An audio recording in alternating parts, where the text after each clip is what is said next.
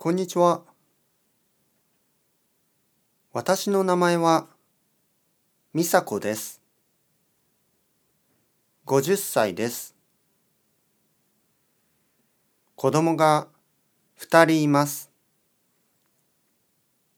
2人とも大学生です。私の趣味は、花を育てることです。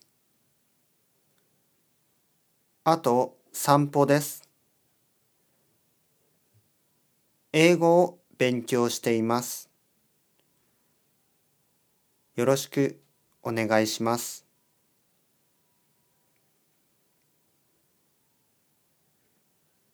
僕の名前は圭吾です。高校生です。サッカーが好きです。あと、バスケも好きです。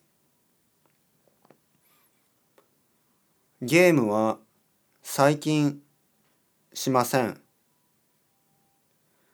漫画は、うん、漫画も最近読みません。勉強が忙しいです。毎日学校で勉強しています。学校の後、塾に行きます。好きな教科は数学です。